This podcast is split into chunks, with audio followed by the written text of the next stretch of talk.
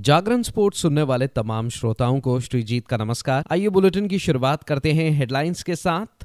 विश्व कप के 25वें मुकाबले में श्रीलंका ने डिफेंडिंग चैंपियंस इंग्लैंड को आठ विकेटों से हराया। भारतीय जूनियर महिला 10 मीटर एयर राइफल टीम ने एशियाई चैंपियनशिप में स्वर्ण पदक जीता। प्रो टेनिस लीग नीलामी का हिस्सा होंगे मुकुंद, रिया और सहजा। एशियाई पैरा गेम्स में मोनू घनगज ने डिस्कस थ्रो में जीता रजत पदक। फीफा विश्व रैंकिंग में वेनेजुएला शीर्ष 50 में लौटा अर्जेंटीना की बढ़त बरकरार। अब खबरें विस्तार से।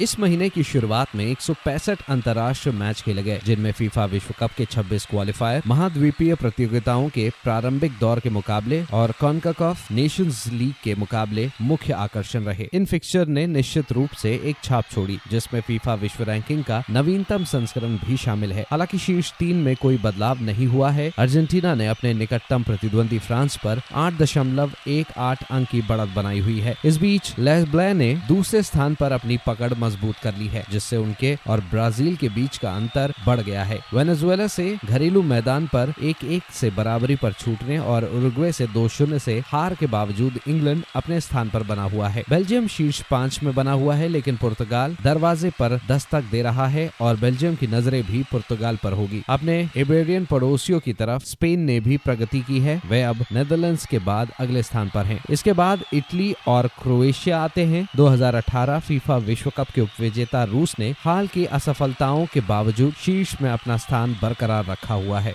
आगे बढ़ते हैं। भारत के मोनू घनगस ने एशियाई पैरा गेम्स 2023 में पुरुषों की डिस्कस थ्रो एफ़ ग्यारह स्पर्धा में रजत पदक जीता। मोनू घनगस सैंतीस दशमलव आठ सात मीटर के थ्रो के साथ पोडियम पर दूसरे स्थान पर रहे। इस दौरान उन्होंने अपना सर्वश्रेष्ठ व्यक्तिगत प्रदर्शन दिया। ईरान के मेहदी औलाद ने बयालीस दशमलव सात तीन मीटर के थ्रो के साथ स्वर्ण पदक जीता, जबकि हसन ने सैंतीस दशमलव छह दो मीटर के थ्रो के साथ कांस्य पदक हासिल किया। भारतीय पैरा एथलीटों ने एशियाई पैरा खेलों में सबसे अधिक पदक जीतकर इतिहास रच दिया, जिससे देश की कुल पदक संख्या 80 हो गई, जिसमें 18 स्वर्ण पदक शामिल है। भारत ने जकार्ता में पिछले संस्करण में बहत्तर पदक जीते थे, जो इस हांगजाओ खेलों से पहले सर्वश्रेष्ठ थे। भारत फ़िलहाल इक्यासी पदकों के साथ आठवें स्थान पर है।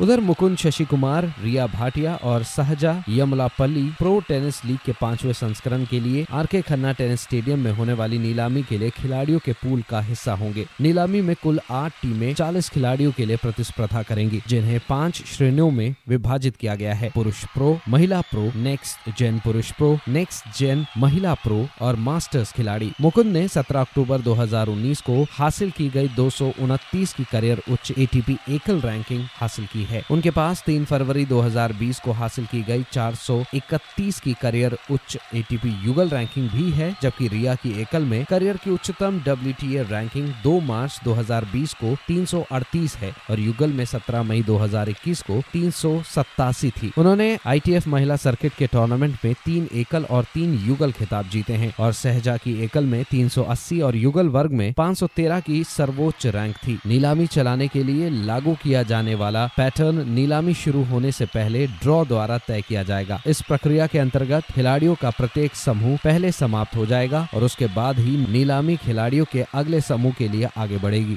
आगे बढ़ते हैं सोनम उत्तम मस्कर, गौतमी भनौट और जैस्मिन कौर की भारतीय महिला junior 10 metre air rifle team ने कोरिया के चोंगवॉन में एशियाई निशानेबाजी चैंपियनशिप में जूनियर मीट रिकॉर्ड के साथ स्वर्ण पदक जीता। भारतीय तिगड़ी अठारह अंक के साथ शीर्ष पर रही। सोनम ने छह गौतमी ने छह और जैस्मिन ने छह के साथ अठारह अंक के जूनियर एशियाई रिकॉर्ड को तोड़ा, जो 2019 में मेहुली घोष एलेवनल वलारिवन और श्रेय अग्रवाल ने 2019 में बनाया था। गौतमी ने दो अंक के साथ व्यक्तिगत रजत पदक भी जीता। चीन की जियाओ रुओशुआन ने दो अंक के साथ स्वर्ण पदक अपने नाम किया।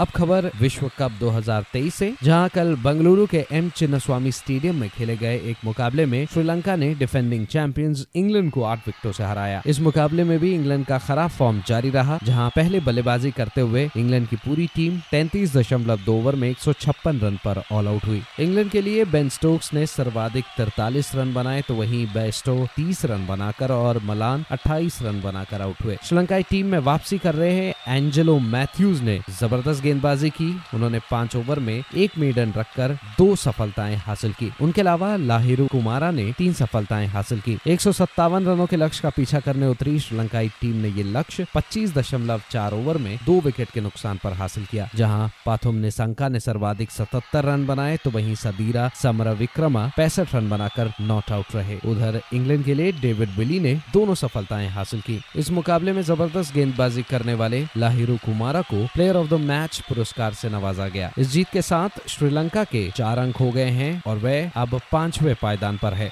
आज चेन्नई के एम ए चिदम्बरम स्टेडियम में पाकिस्तान का सामना दक्षिण अफ्रीका से होगा। पाकिस्तान की कोशिश ये मुकाबला जीतकर शीर्ष चार में जगह बनाने की होगी। तो फ़िलहाल इस अपडेट में इतना ही। खबरों का सिलसिला जारी रहेगा जागरण डॉट कॉम पर। और हाँ खेल जगत से जुड़ी तमाम बड़ी जानकारियों के लिए बने रहिए सिर्फ़ और सिर्फ़ जागरण डॉट कॉम पर। नमस्कार।